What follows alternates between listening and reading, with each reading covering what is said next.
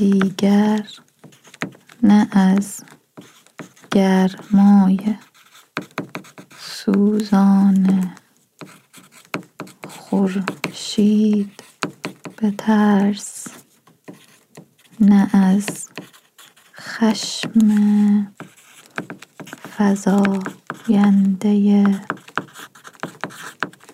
زمستان.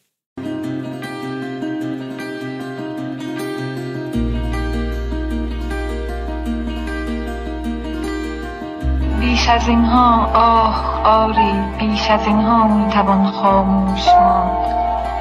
می‌توان ساعات طولانی با نگاهی چه نگاه مردگان ثابت. خیره شد در دود یک سیگار خیره شد در شکل یک فنجان. در گلی بیرنگ بر قالی در خطی موهوم بر دیوار می‌توان با پنجه های خشک پرده را یک سو کشید و دید. در میان کوچه باران تند میبارد. کودکی با باد بادک های رنگینش ایستاده زیر یک تاقی. کاری فرسوده میدان خالی را با شتابی پر هیاهو ترک می‌گوید. می‌توان بر جای باقی ماند در کنار پرده اما کور اما کر. می‌توان فریاد زد با صدایی سخت کاذب سخت بیگانه دوست میدارم. می‌توان با زیرکی تحقیر کرد هر معمای شگفتی را. می‌توان تنها به حل جدولی پرداخت. می‌توان تنها به کشف پاسخی بیهوده دلخوش ساخت. پاسخی بیهوده آری پنج یا شش حرف می‌توان چون صفر در تفریق و جمع و ضرب حاصلی پیوسته یکسان داشت.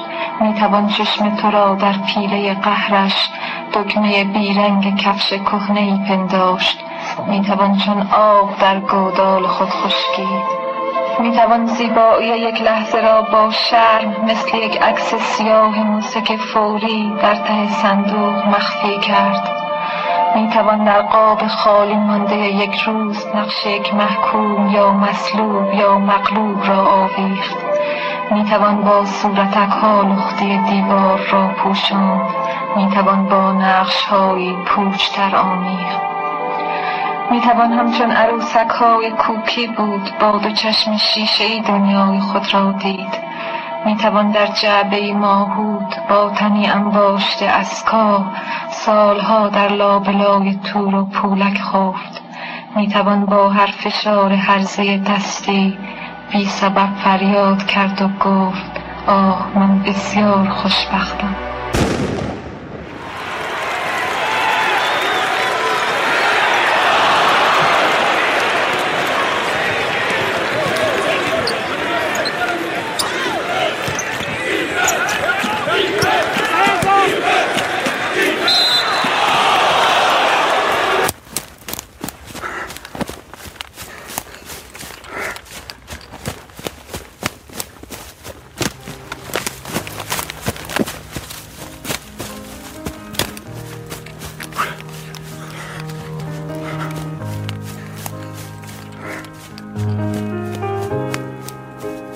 فروزان داستان زنی جوانه که یه روز توی ساحل موقع جمع کردن صدف مرد بازرگانی که سالها عاشقش بوده اونو میدزده و با خودش سوار کشتیش می‌کنه و از راه دریا با خودش می‌بره به سفری دراز خون خدایان از این کار بازرگان که زن رو دزدیده به جوش میاد و طوفانی می‌سازن که مسیر کشتی بازرگان رو تغییر میده و به آبهای منجمد دور در قطب شمال میکشونه. کشتی در یخبندان قطب گیر می‌کنه و سرما کم کم جون مسافرها و خدمی کشتی رو می‌گیره. اما زن جوان در پناه خدایان زنده میمونه. جایی که طوفان کشتی رو با خودش برده بود فقط نقطه قطبی این جهان نبود. اونا همزمان به قطب دیگه ای از یه دنیای دیگه هم رسیده بودن. دنیایی که به این جهان وصل می شد. طوری که در محل تلاقی این دو قطب قدرت سرما دو برابر و طاقت فرسا بود. زن سرما رو تاب میاره و کشتی به مسیر خودش ادامه میده تا وارد اون دنیای تازه شه. زن فکر می‌کنه این جهان تازه یخی از نور خورشیدهای بیگانه روشن میشه و به معنای واقعی فروزانه. روشنتر از هر جای دیگهی که بهش سفر کرده. اون زن منم. رازی هاشمی.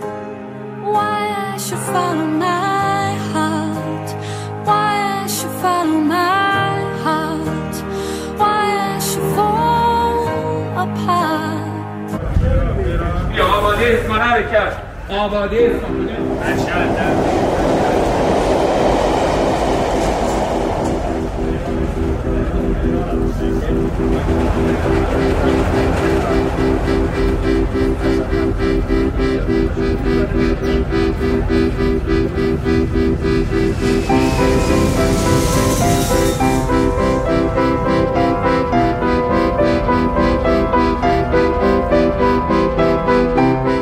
جزیره اسرارآمیز ژول داستان گروهیه که توی سفری با بالون سقوط می‌کنن به یه جزیره که هیچ راه نجات فراری ازش نیست.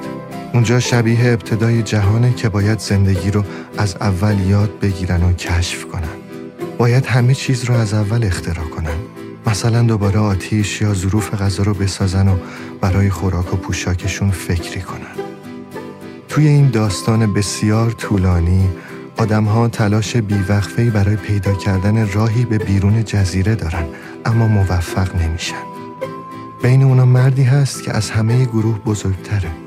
اون از ابتدای داستان راهش از بقیه جدا می‌کنه و به جای اینکه فکر راه فرار باشه شروع می‌کنه به اختراع یه سری ابزار که به نظر می‌رسه به هیچ دردی نمی‌خورن. مثلا ابزاری برای بلند کردن چیزها یا آبیاری گیاهان اون هیچ کاری به تلاش گروهی که می‌خوان از جزیره خارج بشن نداره. یه پسر جوونی که برای پیدا کردن راه فرار تلاش می‌کنه از مرد می‌پرسه تو واسه چی این کارا رو می‌کنی؟ اصلا به چه دردی می‌خوره این چیزایی که می‌سازی؟ چه انگیزه ای داری؟ مرد میگه من برای شروع کاری که بخوام انجامش بدم به انگیزه نیازی ندارم و برای اینکه ادامش بدم به موفق شدن نیازی ندارم منم. آرش رستمی.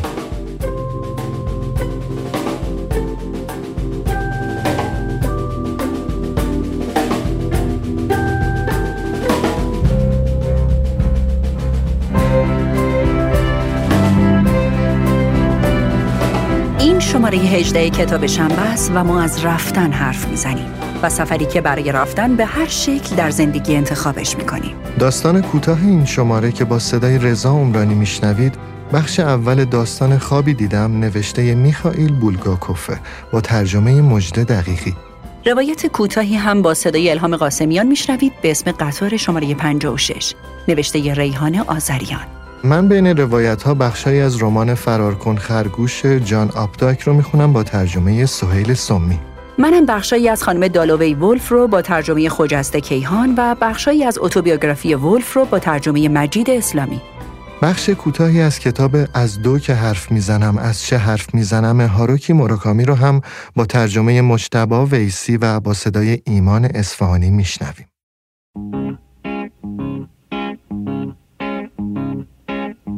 What a day for a daydream What a day for a daydreaming boy. And I'm lost in a daydream. Dreaming about my bundle of joy. من یه تجربه ای دارم راجع به سفر و اونم اینه که قبلا اینو شنیده بودم که میگفتش که مثلا تو تو سفر آدم ها رو می‌تونی بشناسی تجربه های خوبی می‌تونی داشته باشی ولی من فکر کنم که فقط صرفا یه تجربه نیست. یعنی تجربه یه چیزی که احساس می‌کنی که بنا به اون شرایط مثلا این اتفاق می‌تونه به دردت بخوره. به نظر من سفر جنس تجربهش خیلی متفاوته. اینجوریه که تو مثلا می‌تونی که مثل قرص مسکن همیشه همراه داشته باشی.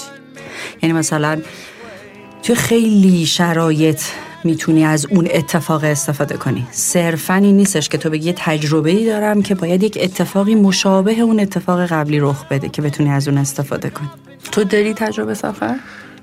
من تجربه سفر زیاد من می‌خواستم واسه بداهه یعنی چیزی که به ذهنم رسید خیلی بی ربطه.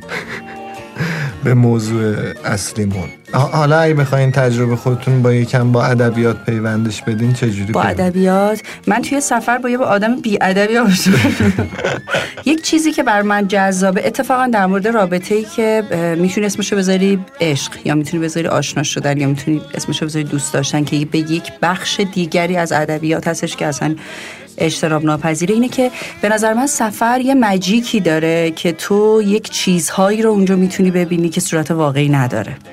الهام توش نوشته اتفاقا تو متنه. به نظر من این خیلی تجربه عجیبیه که تو آدمهایی که در سفر می‌بینی در زندگی واقعیتون طوری نیستن. یعنی تو می‌تونی تو سفر عاشق بشی می‌تونی فارغ بشی می‌تونی به, یک چیز دیگری علاقمند بشی ولی در جهان واقعیتون طوری نیست. و تو گول می‌خوری یعنی سفر قابلیت گول زدن تو رو داره. چرا؟ چون تو فرار می‌کنی از جهان واقعی فکر می‌کنی که داری میری سفر ولی اونجا هم همون یه بخش دیگه از کره زمینه. فقط مختصات جغرافیاش فرق داره. کلا سفر حس آزادی خیلی بیشتری میده با آدم. ولی من می‌خواستم آره یه چیز خیلی بی ربط بگم اینکه بیایم برگردیم به یه زمان خیلی خیلی خیلی قدیم. اینجوری نه اینترنتی بوده نه پیشرفت تکنولوژی بوده نه خیلی زمان انسانهای یکم بعد از اولیه. خب. زمانی که واقعا خود کلمه ها سفر می‌کردن تا انتقال پیدا کنن. یعنی اینجوری حتی کاغذ و اینام در دسترس نبوده که نمی‌دونم شاید مثلا بر روی پوست چیزی می نوشتن و این یه جا میمونده یا اگه یه عده می‌خواستن بدونن باید به اونجا سفر می‌کردن یا نه.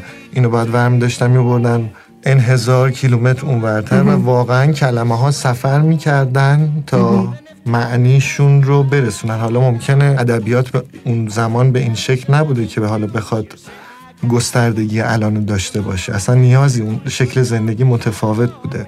ولی هر چقدر که میایم جلوتر زندگی بشر پیشرفته تر میشه. این سفر کلمات کمتر میشن ولی اون سفر ذهنیه داره بیشتر میشه.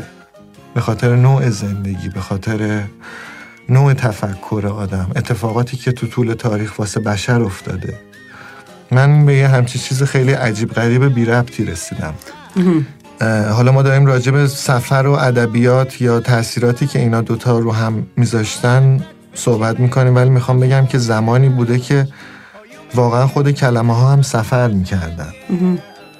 و این به شکل امروزی کلمات به شکل امروزی ادبیات به شکل روایت خیلی داستانا ربط داره و مهمه. کلمه در طول زمان در طول سالها سفر می‌کنه و انتقال پیدا می‌کنه به این نویسنده مثلا نسل الان و اون با اون یه سفر دیگه ای می‌کنه نظر من اونجا نقطه رهایی و آزادی و دل سپردن کامل به یک سفر ذهنیه.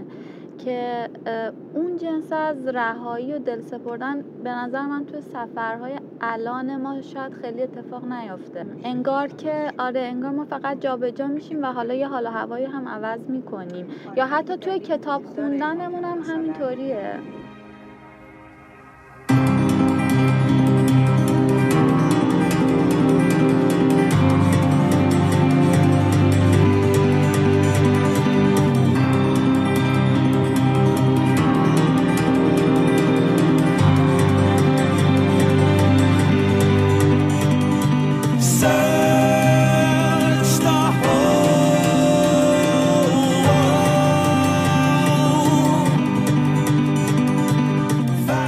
جهان متنوع و گوناگونه.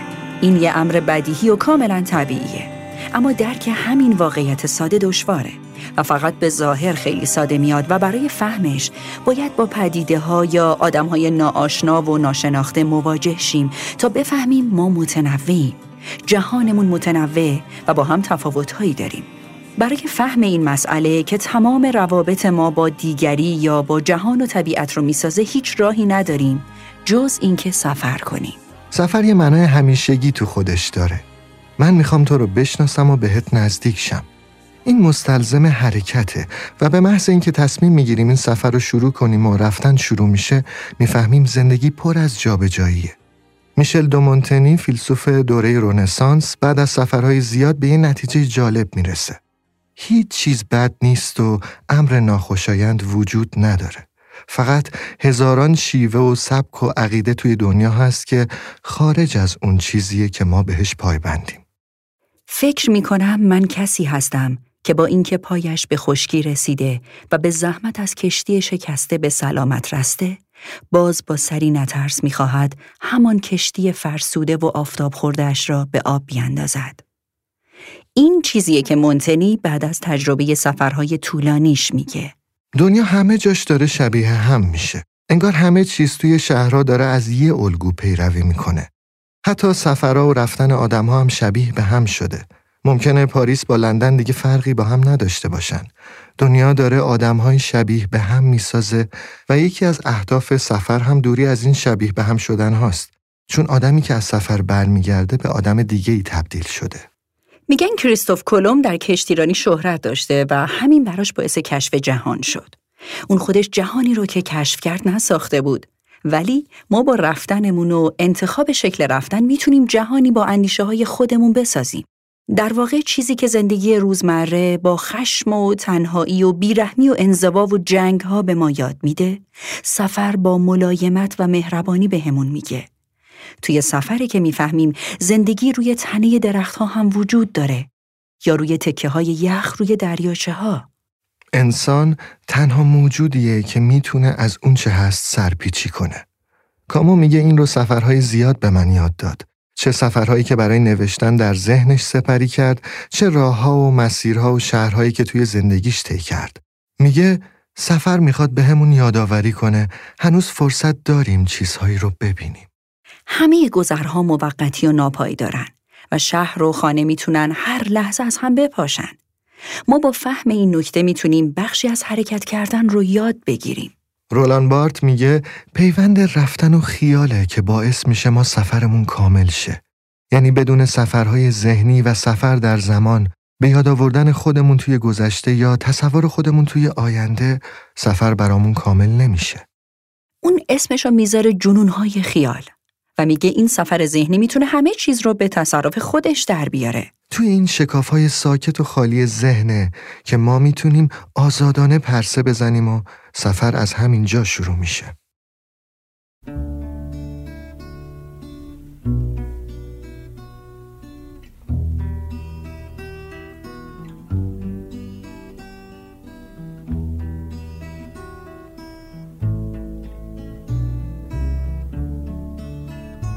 توی زمان و مکان کش اومدم.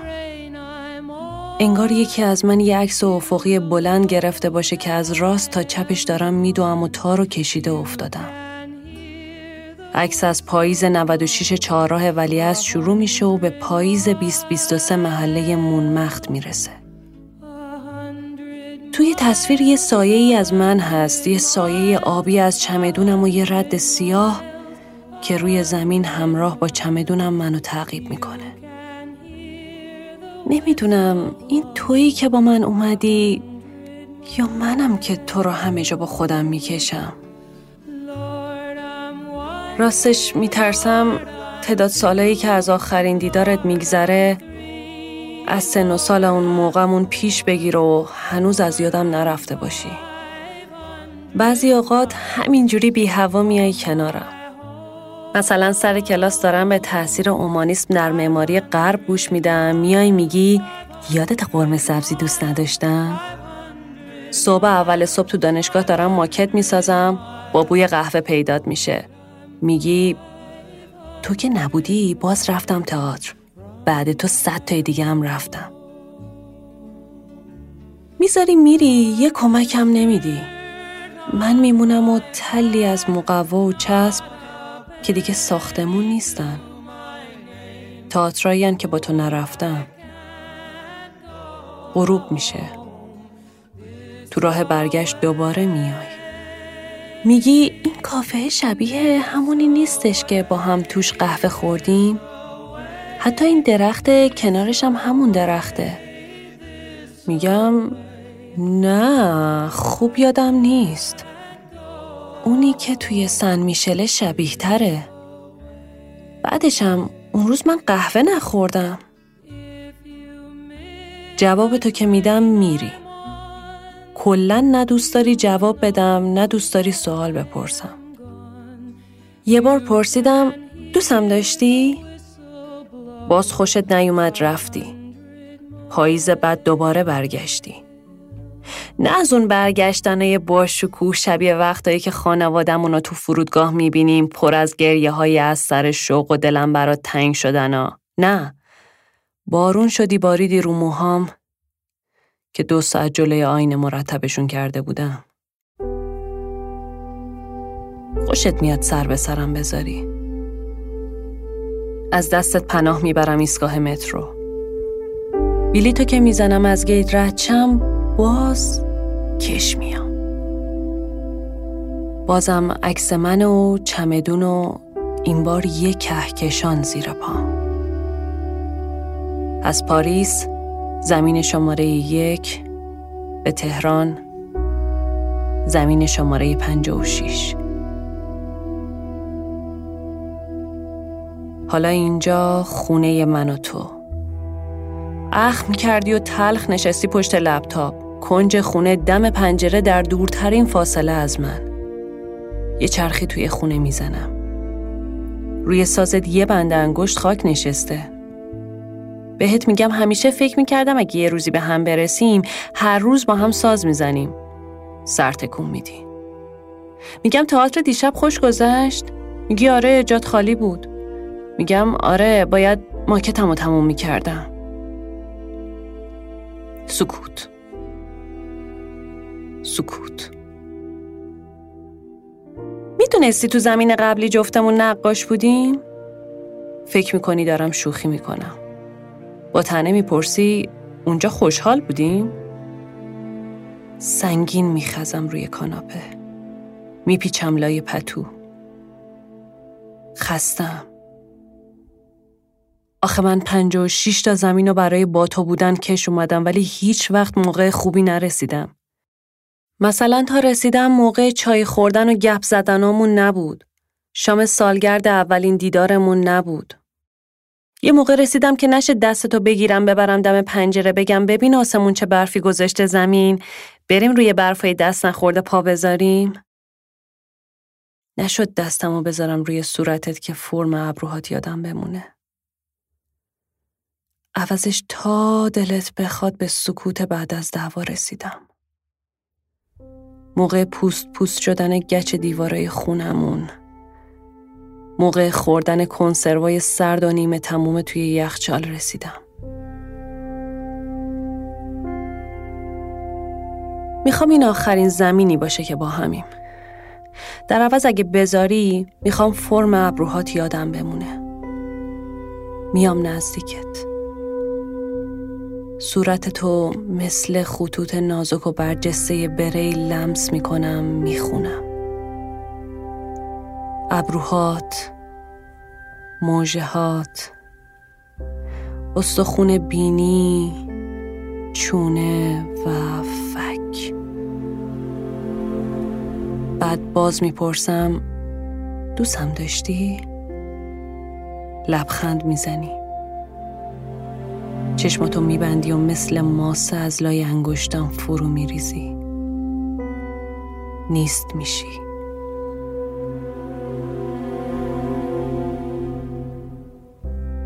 پنجا و شیش تا قطار رد شده و من هنوز سوار نشدم. پشیمون میشم. از ایستگاه میام بیرون. آسمون صاف شده. گریه می‌کنم و میخندم. عزیز کرده یه زمان کوتاه.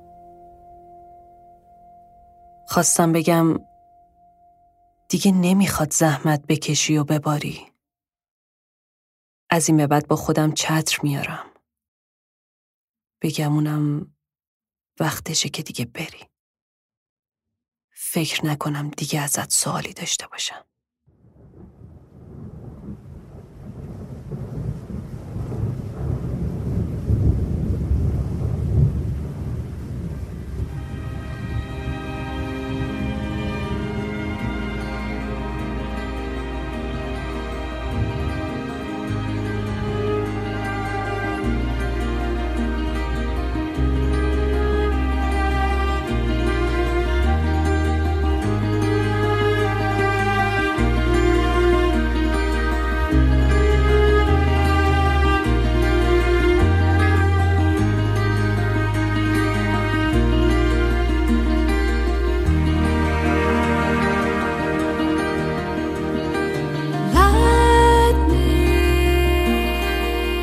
درباره والتر بنیامین جسته گریخته توی بعضی شماره ها حرف زدیم. فیلسوف معاصر آلمانی که در جنگ جهانی دوم موقعی که می‌خواست از مرز آلمان فرار کنه شناسایی میشه و مرگ خودخواسته رو انتخاب می‌کنه. بنیامین دو تا کتاب درباره پرسه زدن در شهر رو مشاهده و سفر داره اما نظرش درباره سفر متفاوته. خیابان یک طرفه و پروژه پاساژ ها دو تا کتابی هستن که اون درباره پرسه زنی و رفتن نوشته. توی خیابون ها راه رفته و تجربهش از مشاهده و تغییر ذهن و سفر ذهنی رو مکتوب کرده. بنیامین میگه ما برای پیدا کردن خودمون در سفر باید اول خودمون رو گم کنیم و این با گم شدن فرق داره. گم شدن از بلد نبودن راه ها و مسیرها میاد اما گم کردن خود آموزش می‌خواد. گم کردن یه جور تسلیم لذت بخش بی به جهان و غرق شدن در اون رو می‌خواد و این کار ساده ای نیست. زدن به دل ناشناخته ها در سفر ممکنه باعث وحشت ما بشه. یه اصطلاحی هم به کار می‌برن برای آدم پرسه زن به اسم فلانور. فلانور یه پرسه زن و مسافر حرفه‌ایه. کسی که در ظاهر کار خاصی انجام نمیده اما همواره داره مشاهده می‌کنه و در حال ثبت مردم و شهرهاست. بنیامین میگه فقط یه فلانور می‌تونه بهتر از هر کسی معنی سفر رو درک کنه و تأثیر تغییرات سیاسی و اجتماعی رو بفهمه. فلانور همیشه در حرکته و ایستادن براش معنی نداره. نقطه شروع همیشه خودشه و بهش میگن تماشاگر شهرها. از تجربه همین پرسزنی هاست که بنیامین به این می‌رسه. برای اینکه ادبیات را از بی اثری دور کنیم، باید با عمل و سفر همراهش کنیم. چیزی که ادبیات رو از رویا و خواب صرف دور کنه و ما رو با خوندن تبدیل کنه به آدمهای واقعی و زندگی رو هم تبدیل کنه به واقعیت. میگه جهان یه سرسختی عجیبی داره که به راحتی می‌تونه جلوی حرکت و سفر رو بگیره. ما شهامت رو در اتاق کار یا چهارچوب خونه نمی‌تونیم پیدا کنیم و باید بیرون بزنیم. اون تنها راه شناخت رو در سفرهای پر از پرسه و دوست داشتن می‌دونه. میگه فقط با این دوتاست که می‌تونیم جهان و پدیده هاش رو بفهمیم. یک روز صبح زود با ماشین از مارسی میگذشتم و به ایستگاه قطار می‌رفتم. از جاهای آشنا در مسیر راهم عبور می کردم. بعد به جاهای جدید رسیدم که یا هیچ نمی شناختمشان یا مبهم به یادشان می آوردم. اینجوری شهر به کتابی در دستم تبدیل شد. پس بگذار. مثل کودکی که به رهن پا میان رودخانه سرد می شتابد باز درون جریان آب فرود آیم خاطرات و به یاد آوردن گذشته جز با در مکان قرار گرفتن معنای تازه پیدا نمی کنن. بنیامین از زندگی خودش در یک مکان ثابت قطع امید کرده بود تا بتونه زندگی رو در سفر و پرسه زنی به دست بیاره. پروژه پاساشا هم همینه. آدمی که راه افتاده در شهر و در پاریس پرسه می‌زنه و مشاهداتش رو می‌نویسه. یکی از کارهایی که آدم همیشه در سفر انجام میده اینه که زندگی و وسایلش مینیاتوریزه میشه. انقدر عادت سبک کردن همه چی در زندگیش رسوخ پیدا می‌کنه که شروع می‌کنه به کوچیک کردن و جمع و جور کردن همه چیز. برای همینه که سوزان سانتاگ درباره بنیامین گفته اون عاشق جهان زمستانی درون یک حباب شیشه‌ای بود که وقتی تکونش می‌دادی برف شروع به باریدن می‌کرد.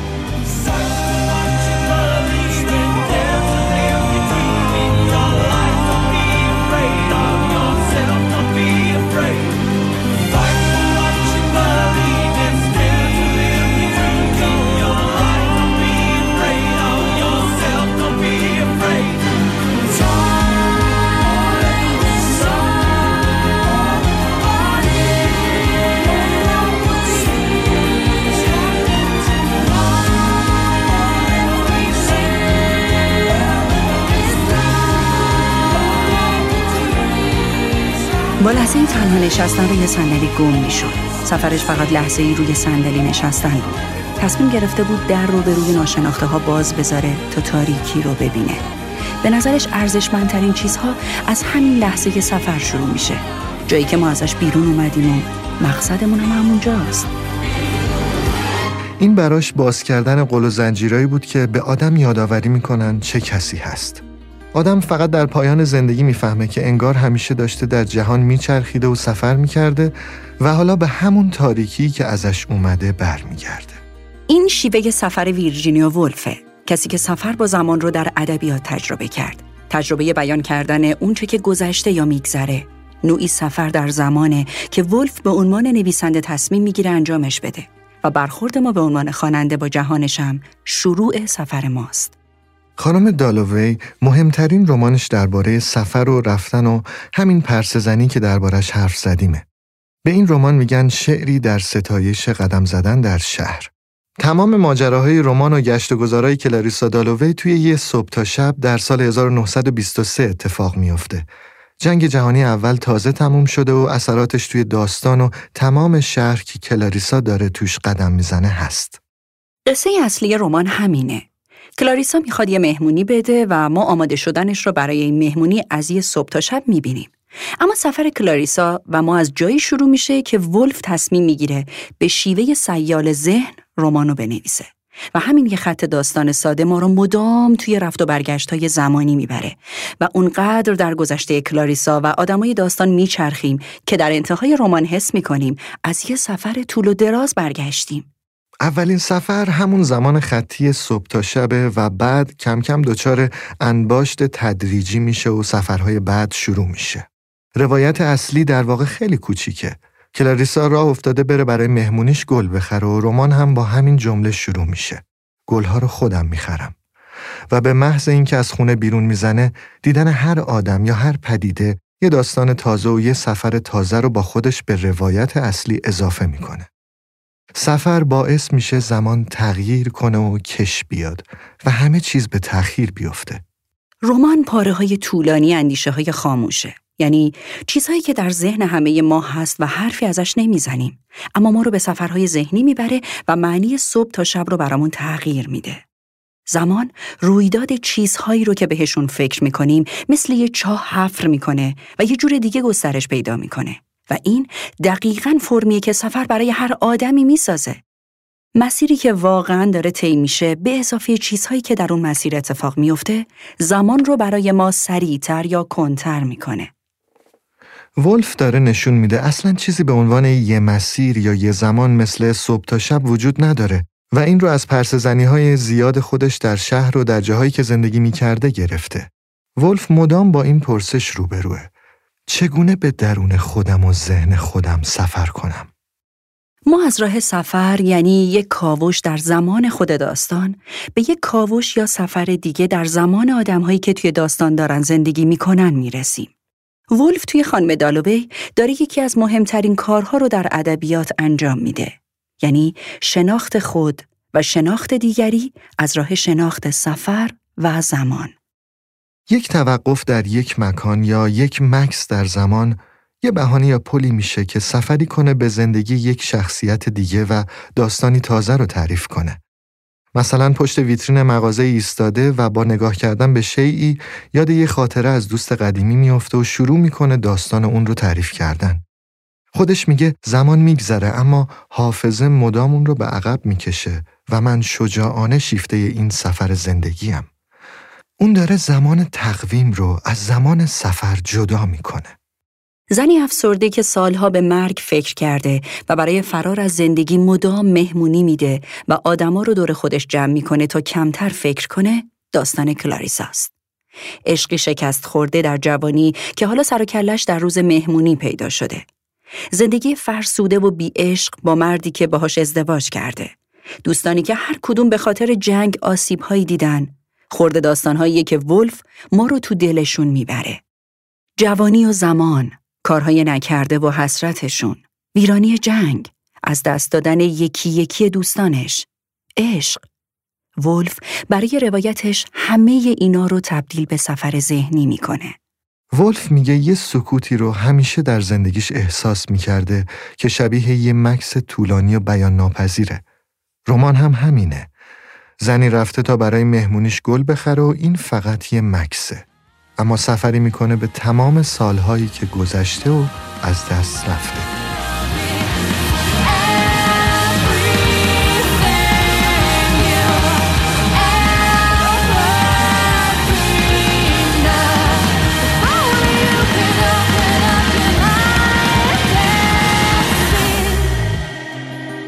کلاریسا یقین داشت جزئی از درختهای خانه خواهد شد.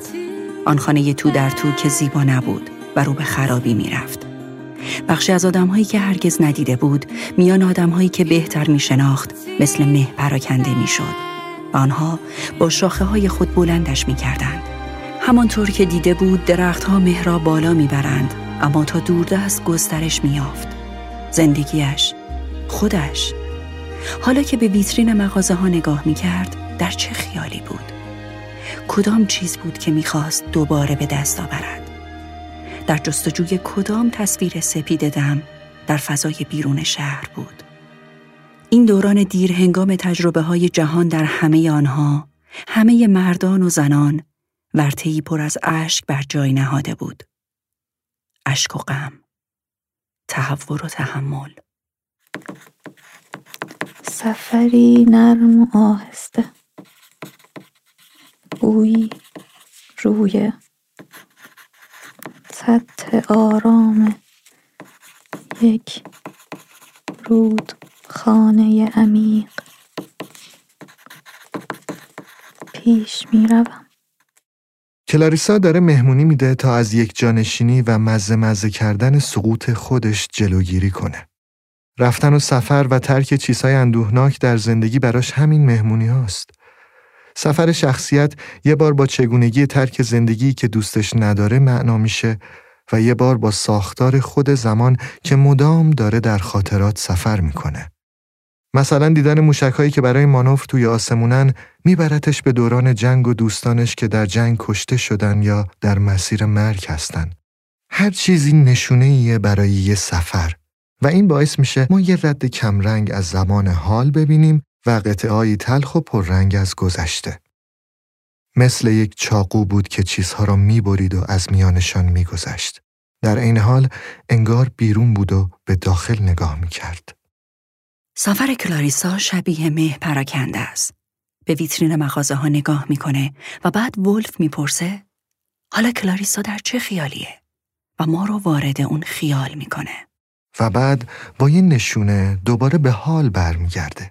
مثلا ما رو می‌بره به سفری عاشقانه در دوران جوونیش و بعد با باز شدن در چرخان مغازه گلفروشی به اکنونش برمیگردیم. کلاریسا دیگه چیزی پیش روش نیست جز سفر به گذشته. ناگهان خود را پیرتر و کوچکتر یافت. و مدام درگیر احساسهای گذراست و این خیلی شبیه به پرسزنی و سفره. آدمها در سفر و رفتنها مدام درگیر احساسهای گذرا هستند. همیشه چیزهایی که به یاد نمیآیند مهمترند. مثلا صدای وزوز زنبورها در باغ هنگام عزیمت به ساحل یادم هست. اما به کل یادم رفته که پدرم مرا بی لباس داخل آب دریا انداخته بود. ولف با پریدن از سنگی به سنگ دیگه با شیوهی از رفتن از تصویری به تصویر دیگه از فکری به فکر دیگه سفر رو به روایتی چند صدایی تبدیل کرد و همین باعث تفاوتش با رمان نویسان قرن بیستمه.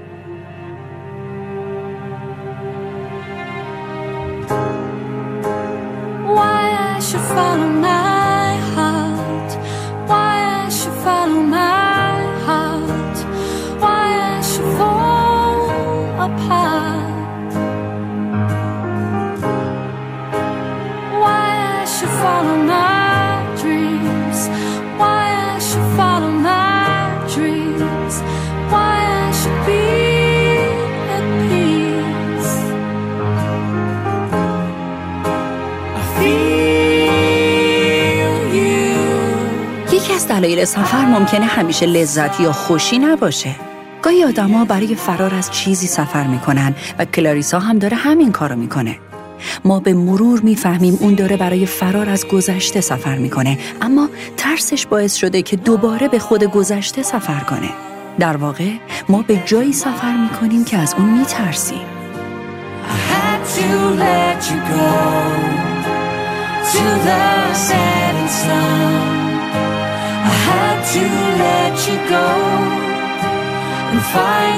می ترسیم. سفر کلاریسا یه جور کاویدن و جستجوی جنونه. برای این کار نیاز به فراتر رفتن از هر چیزی در واقعیت داره. ولف می‌خواسته رمان شبیه به قطعه موسیقی باشه سیال و با احساسی از وجود نداشتن در واقعیت. و علاوه بر توصیف یک رویداد یا یک احساس حواس پنجگانه رو هم با هم ترکیب کنه چیزی که از نظرش هم در موسیقی و هم در سفر و پرسزنی اتفاق میافته هیچ موقعیتی توی رمان نیست که از این تلاش ولف بی بهره باشه یا از ایده سفر و سیال بودن موسیقی ساخته نشده باشه.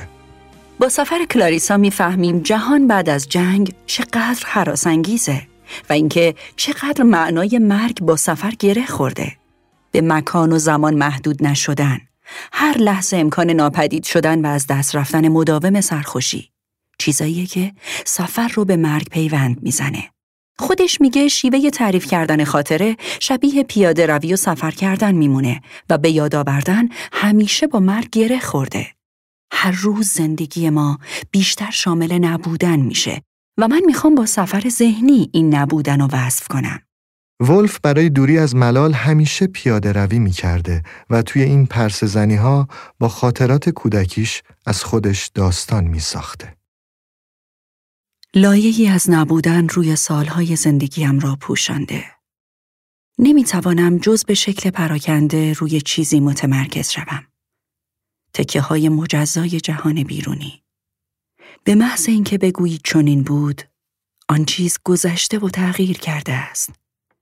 حضورهای ناپیداست که موضوع خاطراتم را این گونه به پیش میراند.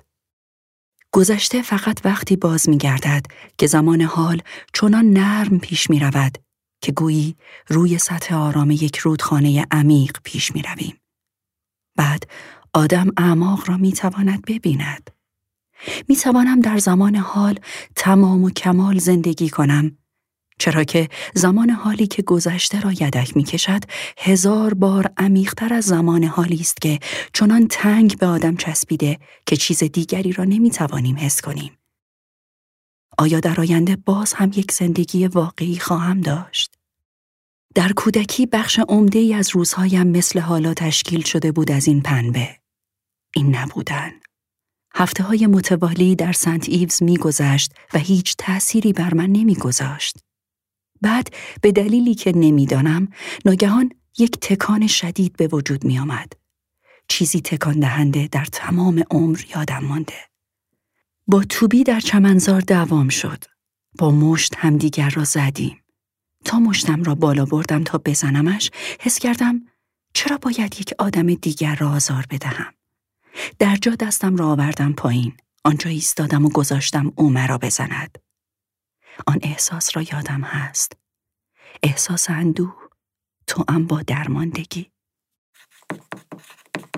قدرت آسیب رسانی چیزها را چطور می‌توان کم کرد چطور می‌توان رنج را کنار زد.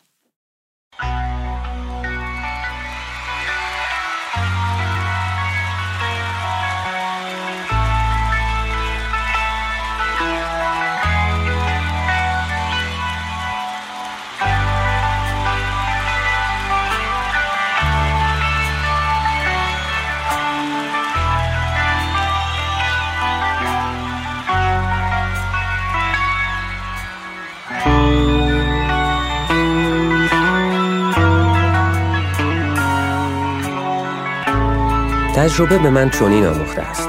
تو هر کاری رو که لازمه انجام دادی و تجدید نظرم سودی نداری فقط باید در انتظار روز مسابقه بود. و غریزه به من آموخته است. فقط یه چیز. از تخیلت کمک بگیر. به همین دلیل چشما رو میبندم و همه چیز در برابرم پدیدار می‌شود. خودم را می‌بینم که در میان خیلی عظیم دوندگان از بروکلین، از هارلم و از دل خیابانهای نیویورک عبور می‌کنم. می‌بینم که از روی چند پل معلق فولادی رد می‌شوم و شور و هیجانم را حین عبور از محدوده شلوغ جنوب سنترال پارک نزدیک خط پایان احساس می‌کنم. استیک فروشی آشنا را در کنار هتل اسکانمان می‌بینم که پس از مسابقه در آن غذا می‌خوریم. این صحنه ها شور آرام حیات را به جسم من باز میگردانند. دیگر به لکه ها و سایه های تاریک خیره نمی دیگر به پژواک سکوت گوش فرا نمی دهم. این حقیقت محض است که در ماراتون اگر مفهومی وجود داشته باشد جز تفریح و لذت نیست. به آسمان نگاه می کنم در پی نشانه ای از رحمت ولی نمیابم فقط ابرهای بی تفاوت تابستان را می بینم که به سمت اقیانوس آرام در حرکتند. آنها هم حرفی برای گفتن ندارند. ابرها همیشه کم حرفند. شاید نباید به آنها نگاه کنم. آنچه من نیاز دارم نگاه کردن به درون خود است. خیره شدن به درون چاهی عمیق. آیا آنجا رحمتی یافت می شود؟ نه هیچ چیز نمی بینم جز سرشت خود. همان سرشت تنها یک دنده تکرو و اغلب خودمدار که در این حال به خودش مشکوک است. همان که تا به مشکلی برمیخورد میکوشد از دل آن وضعیت نکته تنظامیز بیرون بکشد. این ماهیت را مثل چمدانی کهنه در طول مسیری دراز و پرگرد و غبار و سفری مداوم همواره با خودم هم کردم حمله آن از سر علاقه و دلبستگی نبوده است. جابجاییش با آن محتویات سنگین طاقت فرساست. ضمن آنکه ظاهری افتضاح دارد و جای جایش پوسیده است. من آن را حمل می کنم چون اساسا قرار نبوده چیز دیگری حمل کنم. با این همه انگار روز به روز بیشتر با آن خو گرفتم. دویدن برای من استعاره از زندگی است و همیشه دویدم و خودم را این گونه به یاد میآورم. کسی که تا توانست راه نرفت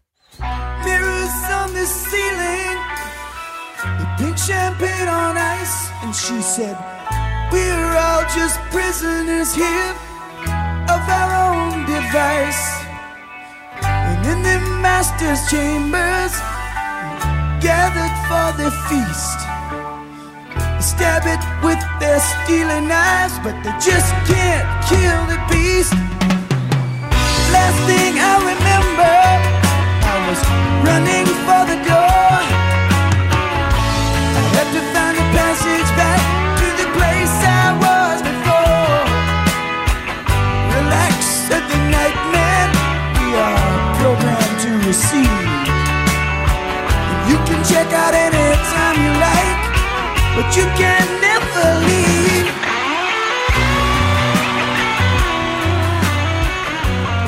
وقتی بیلی به خواب رفت مرد زن مرده پیری بود و شب عروسی خود بیدار شد در سال 1955 از میان دری گذشت و در سال 1941 از در دیگری بیرون آمد.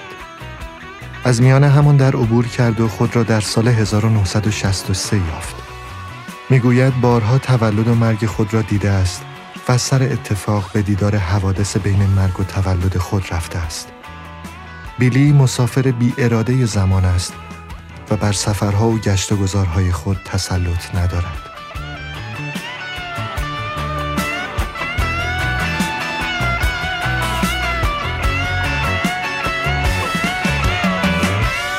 بیل پیلگریم در بود زمان چند پاره شده.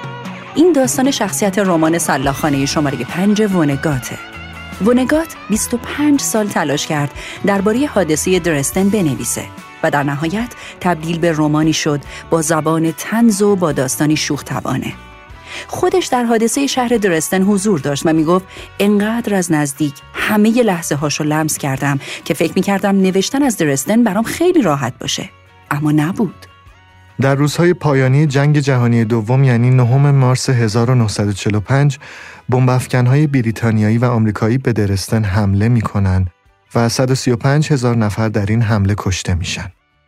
حادثه درستن رو یکی از وحشیانه ترین و وحشتناکترین حوادث جنگی می‌دونن. درستن به آرامش در دوران جنگ معروف بود. آواره های جنگی به اونجا پناه می بردن اونقدر که شهر در امان بود. اونجا رو خونه امن پناهنده ها و زندانی ها می دونستن. علت بمبارون اونجا هیچ وقت مشخص نشد. هیچ هدف و اهمیت نظامی در اونجا وجود نداشت اما فاجعش رو معادل بمبارون هیروشیما می‌دونن. توی معادن زیرزمینی و پناهگاه ها و سلاخانه های درستن بعد از این حمله آدمهایی سالم نشسته یا دراز کشیده روی زمین دیده می شدن. بعد از نزدیک شدن بهشون فهمیدن اونا همه مردن و یک شهر زیرزمینی پر از جنازه ایجاد شده. روی بدناشون هیچ رد زخم یا تیر یا خونریزی نبود. بعد گروه های نجات شروع می‌کنن به آوردن جسدها به بیرون و بعد می‌بینن اونها پودر میشن یا شروع به ذوب شدن می‌کنن. آدمها با گاز خردل مرده بودن و هیچ نشونی در ابتدا از مرگ نداشتن. وقتی فهمیدن در همه معادن رو بستن و جسدها رو به همون شکل باقی گذاشتن و اینطوری جنگ جهانی دوم توی اروپا تموم شد. یاد مستندی از بمبارون شیمیایی حلبچه افتادم که خاطرات چهار عکاسه که به حلبچه میرن. اونا تعریف می‌کردن که در مرز ایران هواپیماهای عراقی رو می‌بینن که از بالای سر حلبچه رد میشن و شهر رو بمبارون می‌کنن. ولی می‌بینن نه صدای انفجار میاد و نه جیغ و فریاد آدما. براشون عجیب میشه و به سمت حلبچه میرن. به حلبچه که می‌رسن می‌بینن تمام شهر جنازه هایی هستن که بی صدا با بمب های شیمیایی مردن که نشونی از مرگ نداره. برای همین تلخی این شکل از مرگ به یاد شاهدان مرگ میمونه و اونا رو همیشه در یک گذشته فریز می‌کنه و زندگیشون سفری دائمی به گذشته و زمان اون فاجعه است. سلاخانه شماره پنج داستان خود وانگاته که در زمان جنگ درستن اسیر میشه و توی یه سلاخانه نگهداری می‌شده و این حادثه رو از نزدیک می‌بینه و جز آدمهایی بوده که جون سالم به در برده. بیل پیلگریم شخصیت رمان همون ونگاته که با آسیب‌های اعصاب به درستن برگشته و به قول نویسنده در زمان چند پاره شده. داستان درباره سفر در زمان گذشته یکی از یاد نرفتنیه.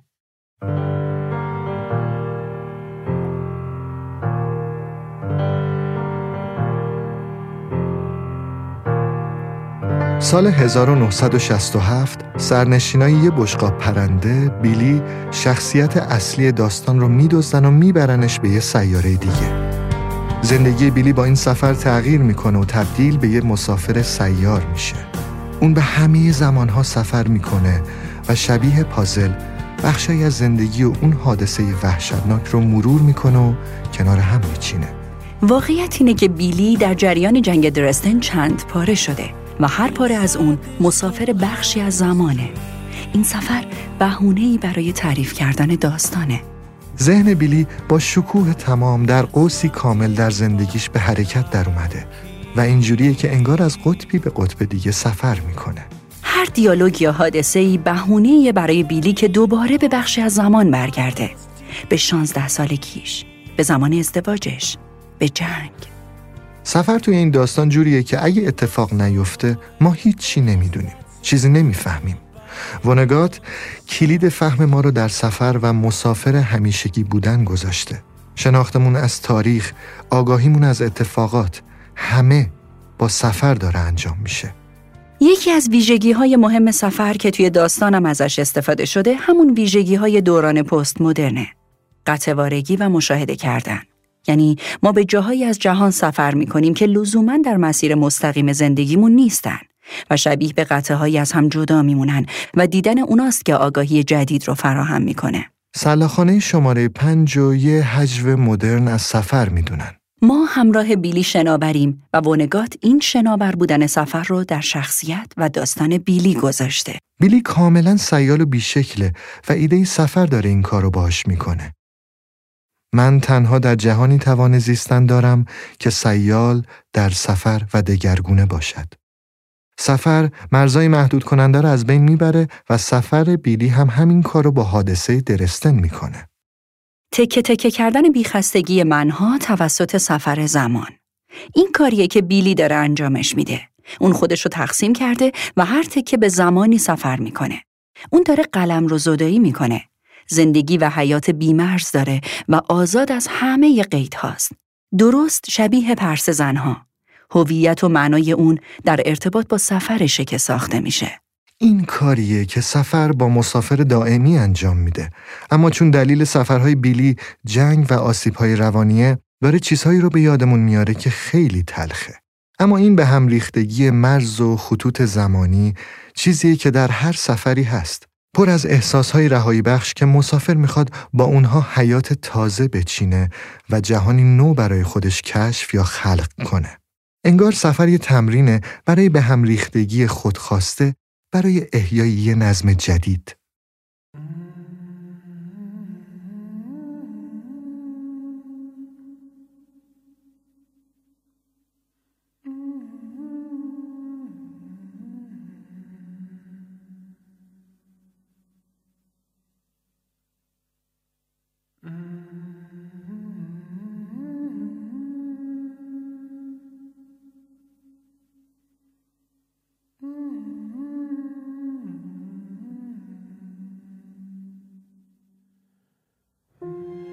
همواره زاینده، همواره میرا. برای دوری از های معین ازلی ابدی باید سفر کرد. این شکل از زندگی فقط با درک قابلیت های سفر امکان پذیره. سفر بیلی هم یک درک تازه است. شناور بودن به بیلی امکان میده تا با رویدادهای تجربه نشده و تجربه شده مواجهی تازه داشته باشه. اینجوریه که جهان مسافر از کلیشه ها دور میشه. بیلی نمی‌دونه در گذر از میان بی نهایت مراحل زندگی که داره کدوم یکیش واقعا درسته. روایت خطی به هم میریزه و این خود سفره. سفر داره از بیلی آدمی بی بدن می‌سازه. تجربه های اون دیگه محدود به جسم نیست. چیزی اون رو درک ناشدنی در نگاه دیگران می‌کنه اما جهان رو برای خودش تبدیل به چیزی درک شدنی می‌کنه.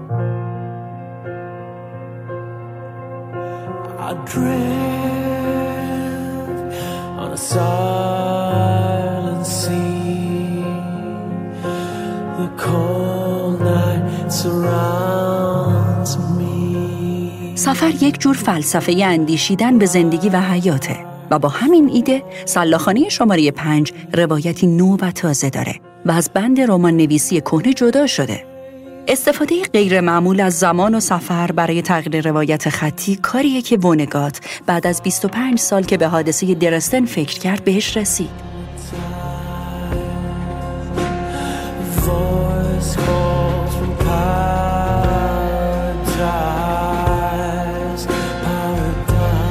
سلاخانه شماره پنج یک کشتارگاه معروف توی شهر درستن بود که محل نگهداری گوشتای شهر بود. ونگات توی جنگ اونجا اسیر شد و بعد از حادثه درستن معمور بیرون کشیدن همون جنازه هایی بود که هیچ ردی از مرگ نداشتن. تموم عمرش رو با فکر کردن به این تجربه سر کرد. فلسفه پست مدرن میگه هیچ فلسفه دیگه در جهان وجود نداره. همین شکل از تفکر و دل سپردن به چیزی که در حال داره رخ میده با ایده سفر همسوه. مسافر بیش از هر کسی می‌دونه ناپایداری چیه و هر لحظه امکان رخ دادن وضعیت تازه‌ای هست. مسافر این رمانم داره قراردادهای همیشه پایدار رو به هم میریزه. در داستان لوط پیامبر هست که موقع ترک شهر لوط به همسرش میگه نباید پشت سرش رو نگاه کنه تا چشمش به جایی که زمانی خانه و کاشانش بود بیفته. اون مهمترین تصمیم زندگیشو می‌گیره. به پشت سرش نگاه می‌کنه و تبدیل به ستون نمک میشه. ونگات میگه من برای همین همسر لوت رو دوست دارم. چون عمل اون کاری انسانی بود. کسی که بدون ترس سفر می‌کنه و به فاجعه باز میگرده. تصمیم بیلی هم برای من همین بود. جایی می‌خواد که به فاجعه سفر کنه.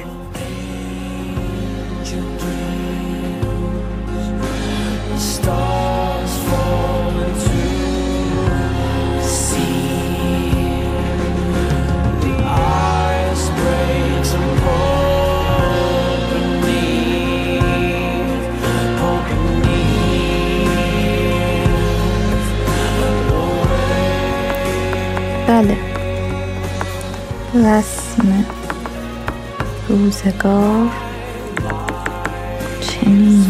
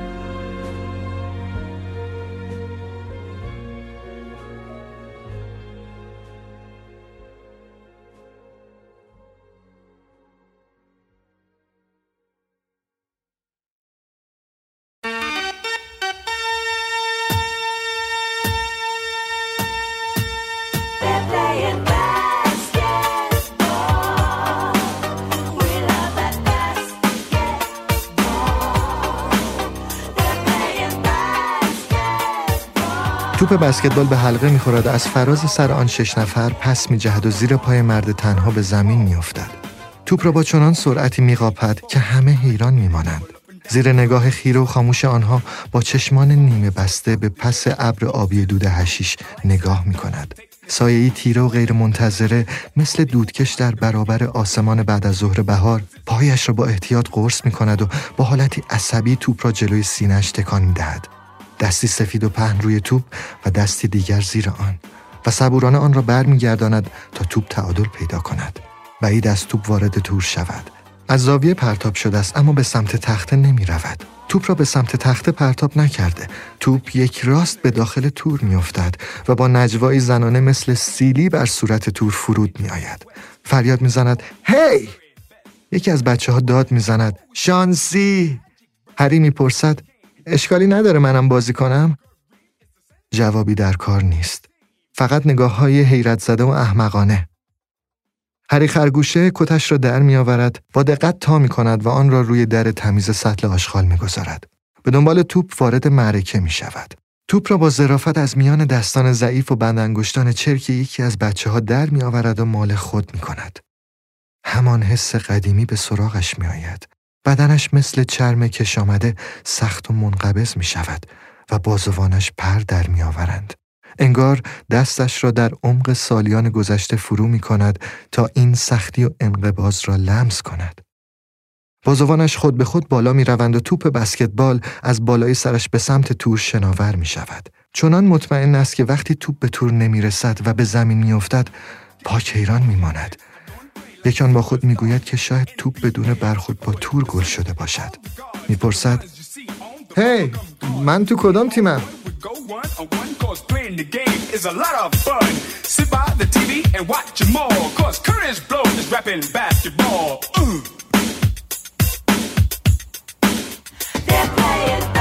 رمان فرار کن خرگوش جان دایک داستان زندگی هری خرگوش است که توی نوجوانی به خاطر ظاهرش یعنی چشمای درشت آبی و صورت خیلی سفید و گوشای بزرگش و زبر و زرنگیش توی بازی بسکتبال این اسم روش گذاشتن. فرار کن خرگوش روایت رفتن مداوم مردیه که از دیوارهای خستگی و روزمرگی فراریه.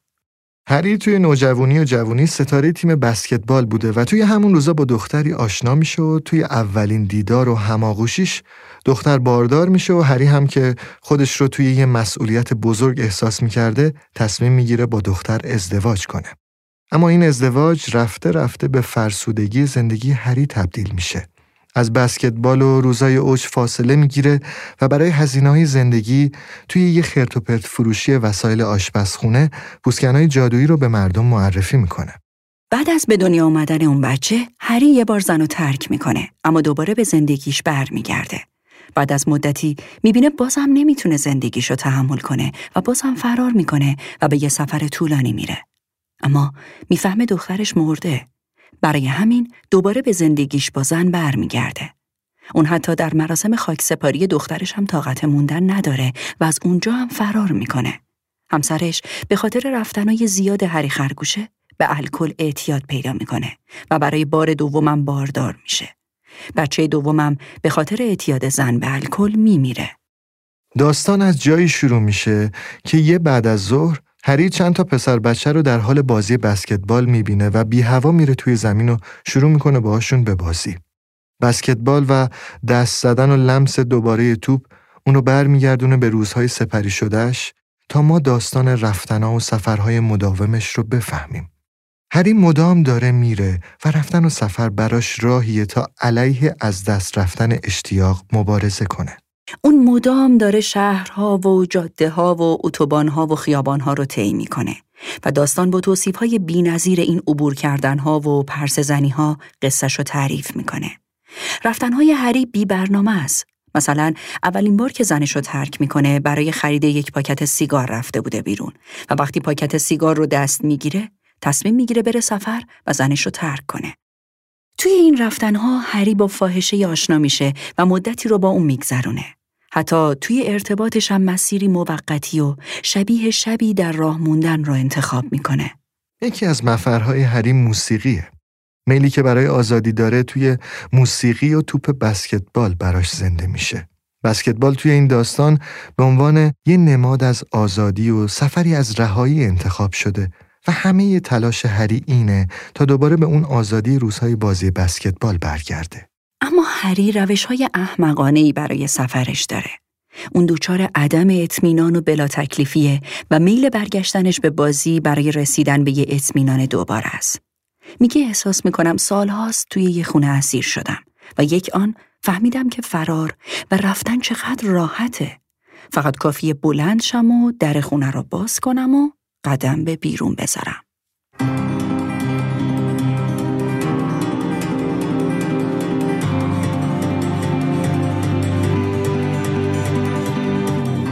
هری در پایان با به یاد آوردن و موازی سازی بسکتبال با زندگی به رهایی می‌رسه. از این راهی که می‌فهمه چطور باید سفرش رو شروع کنه. مشکل هری این نیست که بی احساس یا بی مسئولیته. اتفاقا شکستهاش از جایی شروع شده که یه وقفه توی بازی بسکتبال به خاطر رفتن به سربازی میافته. اون زمان عاشق دختری بوده و وقتی از سربازی برمیگرده می‌بینه دختر ازدواج کرده.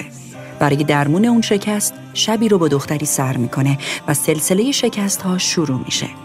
توصیف لحظه های گورستان برای دفن دخترش در داستان بی نظیره.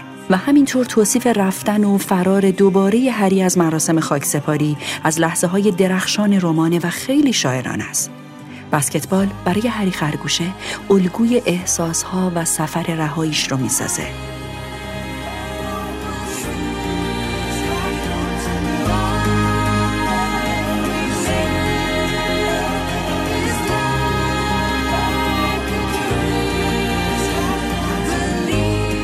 نمی‌داند که چه کند که کجا برود که چه اتفاقی خواهد افتاد. همین که نمی‌داند انگار بی نهایت خرد و کوچک و تسخیر ناپذیرش می کند کوچکیش چون وسعت و بیکرانگی درونش را مالامال می کند مثل وقتی که میشنید شما بازیکن خوبی هستید. هری خرگوشه به کنار جدول می آید اما به جای پیچیدن به سمت راست و دور محله از خیابان به سمت پایین می رود. با این احساس قوی که انگار این خیابان فرعی رودخانه عریض است و او از رود می گذرد. می خواهد به آن تکه برف دیگر برسد. گرچه این خیابان با ساختمان های آجوری و سه طبقهش درست مثل ساختمانی است که او از آن خارج شده. پله ها و حره ها انگار در گوشه چشمش حرکت می کنند و زنده اند. این توهم باعث می شود سکندری بخورد. دستانش بی اختیار بلند می شوند و وزش باد را بر گوشهایش احساس می کند و ضربه پاشنهایش را بر پیاده رو که ابتدا سنگین است. اما بعد انگار به واسطه نوعی ترس شیرین و خواستنی سبکتر و سریعتر و خاموشتر می شود و سرانجام می دود. آه می دود.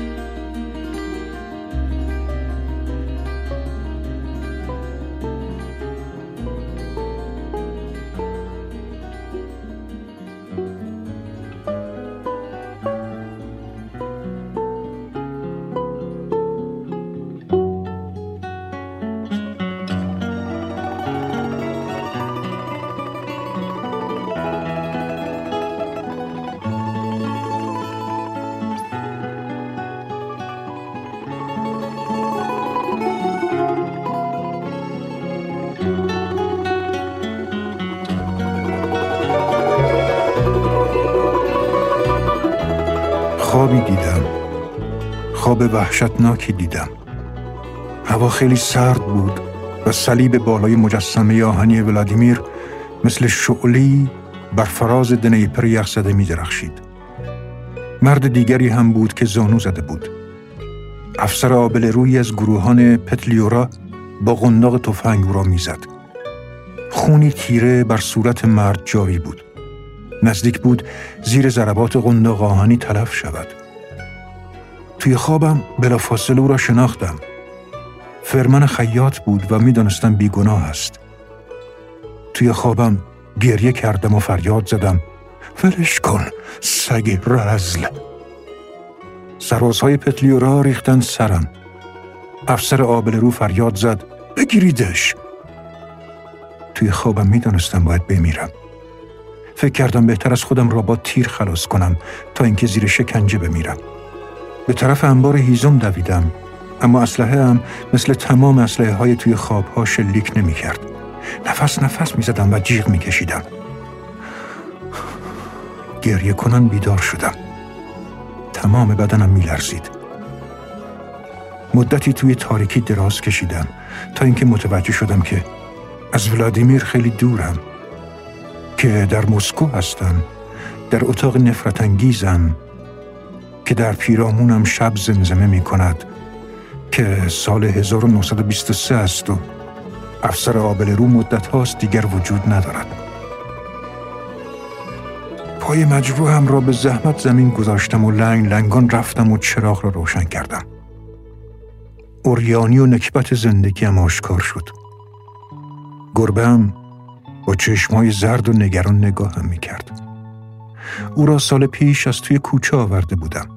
آبستن بود. مردی عبوس با کت و شلوار سیاه لگدی به شکمش می‌زند. این را خانوم همسایه تعریف کرد. حیوان زبان بسته دو تا بچه گربه مرده را در تشتی از خون به دنیا آورد و مدتها بیمار در اتاقم افتاد و خوشبختانه نمرد. مدتی طول کشید تا به من عادت کرد. اتاقم در آخرین طبقه ساختمان بود و می توانستم تابستان و زمستان گربه را برای هواخوری به پشت بام بفرستم. از جا که بلند می شدم سراسیمه می شد و حراسان نگاهم می کرد. یادم افتاد که دوازده سال پیش وقتی خیلی جوان بودم یک نفر اذیتم کرده بود و من هرگز تلافی نکرده بودم. تصمیم گرفتم به شهر او بروم و به دوئل دعوتش کنم. اما یادم افتاد که سالهاست زیر خاک میپوسد و حتی نمی‌توانم استخوانهایش را پیدا کنم. بعد همونطور که معمولا هنگام ناراحتی های سخت پیش میآید دو حادثه دلخراش دیگر به یادم آمد. انگار همین دیروز بود که آن دو انسان ضعیف را آزرده بودم. دلم به درد آمد. با درماندگی به سیم برق خیره شدم که مرا به خود می‌خواند. سرم را به دیوار تکیه دادم و به بدبختیم فکر کردم. آن وقتها زندگی آبرومندی داشتم. اما همه چیز ناگهان دود شد و به هوا رفت و خودم را اینجا در مسکو یافتم. تک و تنها توی این اتاق. و انگار گرفتاری های خودم کافی نبود که حالا باید از این گربه خاکستری بینوا هم مراقبت می کردم. باید روزی ده کپک گوشت برایش می خریدم و به هواخوری می فرستادمش. به علاوه سالی سه بار می زایید و هر بار به شدت درد می کشید. مجبور بودم در به دنیا آوردن بچه هایش کمکش کنم و بعد پولی بدهم تا یکی از بچه گربه ها را در رودخانه غرق کنند و آن یکی را نگه دارم تا خانه برایش پیدا شود. آخ مسئولیت مسئولیت چه چیزی باعث شد در این مسیر بیفتم؟ این فکر جنونآمیز که باید همه چیز را رها کنم و نویسنده شوم. آهی کشیدم و به طرف کناپه برگشتم. چراغ را خاموش کرده بودم. فنرهای کناپه تا مدتی با صدایی گرفته ناله می کردند. جراحتهایم کم کم محو می شد. خواب دیگری دیدم. این بار آنقدرها سرد نبود. دانه های درشت برف از آسمان فرو میریخت و همه چیز سفید بود. فهمیدم کریسمس است. اسبی که هر پوشیده در توری ارغوانی در برف پیش می‌رفت. درشکچی فریاد کشید هو پتوی درشکه را کنار زدم. سکهی به راننده دادم. در مجلل ساختمان را بی صدا باز کردم و از پله ها بالا رفتم. داخل ساختمان عظیم گرم بود. آخ خدای من چقدر اتاق نمی‌شد شمرد. همه هم مبلمانی بسیار شیک داشتند. برادر کوچکترم از پشت پیانو بلند شد. خندید و به من اشاره کرد. به قدری خوشحال بودم که بنا کردم یک نفس حرف زدن با اینکه می‌دیدم سوراخ گلوله روی سینهش را خمیر سیاه رنگی پوشنده است. پرسیدم پس زخمت خوب شد؟ گفت کاملا. فاست روی پیانو باز بود. روی سرود والنتین پرسیدم گلوله ریت و سوراخ نکرد گفت ریه؟ کدوم ریه؟ گفتم پس کاواتینا رو بخون و خواند. موجهای بخار گرم به هوا بلند می شد. لامپ های چلچراغ می درخشیدند. سوفیا با سرپایی های چرمی نقشدار وارد شد. او را که در آغوش گرفتم از خواب پریدم. روی کاناپه نشستم و اشکایم را پاک کردم. دلم می‌خواست یک نفر پیدا می‌شد آن خواب را برایم تعبیر می‌کرد اما ناگهان همه چیز برایم روشن شد. تعبیر تور ارغوانی روی اسب سال 1913 بود. سالی درخشان و بیمانند. اما گلوله به کلی اشتباه بود. به تاریخی بسیار دورتر تعلق داشت. برادرم نمی توانست توی آن آپارتمان باشد. من آنجا زندگی می کردم. یک شب کریسمس بازوی سوفیا را گرفته بودم و پیاده به سینما می رفتیم. برف زیر کفش های پاشنه بلندش صدا می کرد و او می خندید. خمیر سیاه رنگ خنده ای که در خواب من بود سرود والنتین فقط می توانست به این معنی باشد که برادرم که آخرین بار او را در سال 1919 دیده بودم مرده بود. که یا کجا نمی‌دانم. شاید هرگز هم نفهمم. او کشته شده بود و از تمام آن گرما و روشنی از سوفیا، چرچراغ، برادرم ژنیا، تور ارغوانی و منگوله هایش تنها من مانده بودم بر کاناپه چرک در شبی در سال 1923 چیزهای دیگر برای همیشه رفته بودند. شب خاموش بود. بوی کپک می‌داد. عجیب بود که خواب دیدم آپارتمان گرم است. اتاقم مثل یخ بود. بهترین نوع مردن مردن در رخت خواب است. در میان ملافه های تمیز و خوشبو. یا در میدان جنگ. صورتتان را به زمین می فشارید. یک نفر می خزد و شما را به پشت می غلطاند و با چشمهای شیشهی به آسمان زل می زنید. نمی توانستم مرگ خودم را مجسم کنم. قرص خواب بخورم؟ برای چه؟ مگر قرص خواب می تواند قلب مجروحی را درمان کند؟ با این حال رفتم سراغ کشو آن را باز کردم و در حالی که دست چپم را روی قلبم می فشردم داخلش را گشتم. فقط دو بسته پودر فناستین بود و چند عکس قدیمی. قرص خواب نبود. بنابراین به جای قرص یک لیوان آب جوشیده سرد خوردم و احساس کردم مرگ موقتا عقب نشینی کرده است. یک ساعت گذشت. هنوز تمام ساختمان خاموش بود. انگار تنها جاندار آن کیسه بزرگ سنگی در مسکو من بودم. ضربان قلبم عادی شده بود و از خودم خجالت می کشیدم که به انتظار مرگ نشسته بودم. چراغ مطالعه را تا حد ممکن به میز تحریر نزدیک کردم و تکه کاغذ صورتی رنگ به حبابش چسباندم. روی آن نوشتم و مردگان از آنچه در کتاب ها درباره آنها نوشته شده بود داوری می شدند. بعد شروع کردم به نوشتن ولی اصلا مطمئن نبودم چیز به درد بخوری از کار در بیاید. می نوشتم که زندگی در آپارتمانی گرم چقدر دلپذیر است. با یک ساعت دیواری به دیوار اتاق نهارخوری که سر وقت زنگ بزند و کتابهای فراوان و رختخوابی گرم که بشود در گرمای آن فرو رفت و از زمستان بیرون پنجره لذت برد. درباره خوابها و افسر آبل روی ترسناک هم نوشتم. نوشتن کار سختی است ولی نمی‌دانم چرا آن شب برایم آسان شده بود. اصلا برایم مهم نبود که آنچه می نوشتم چاپ شود یا نه. صدای صرفه سیمونوونای پیر را که از راه رو شنیدم از پشت میز تحریر بلند شدم. از این زن به خاطر رفتار خشونت آمیزی که با پسر دوازده سالش شورا داشت با تمام وجودم متنفر بودم. حتی حالا که شش سال از آن شب میگذرد هنوز همانقدر از او متنفرم. پرده را کنار زدم.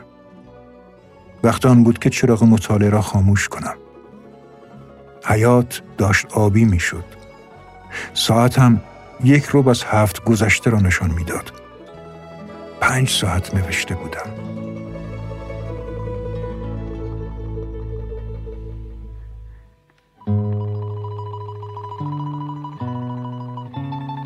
ییلاق این راه ها با آن پیچ و خمهای زیبایشان.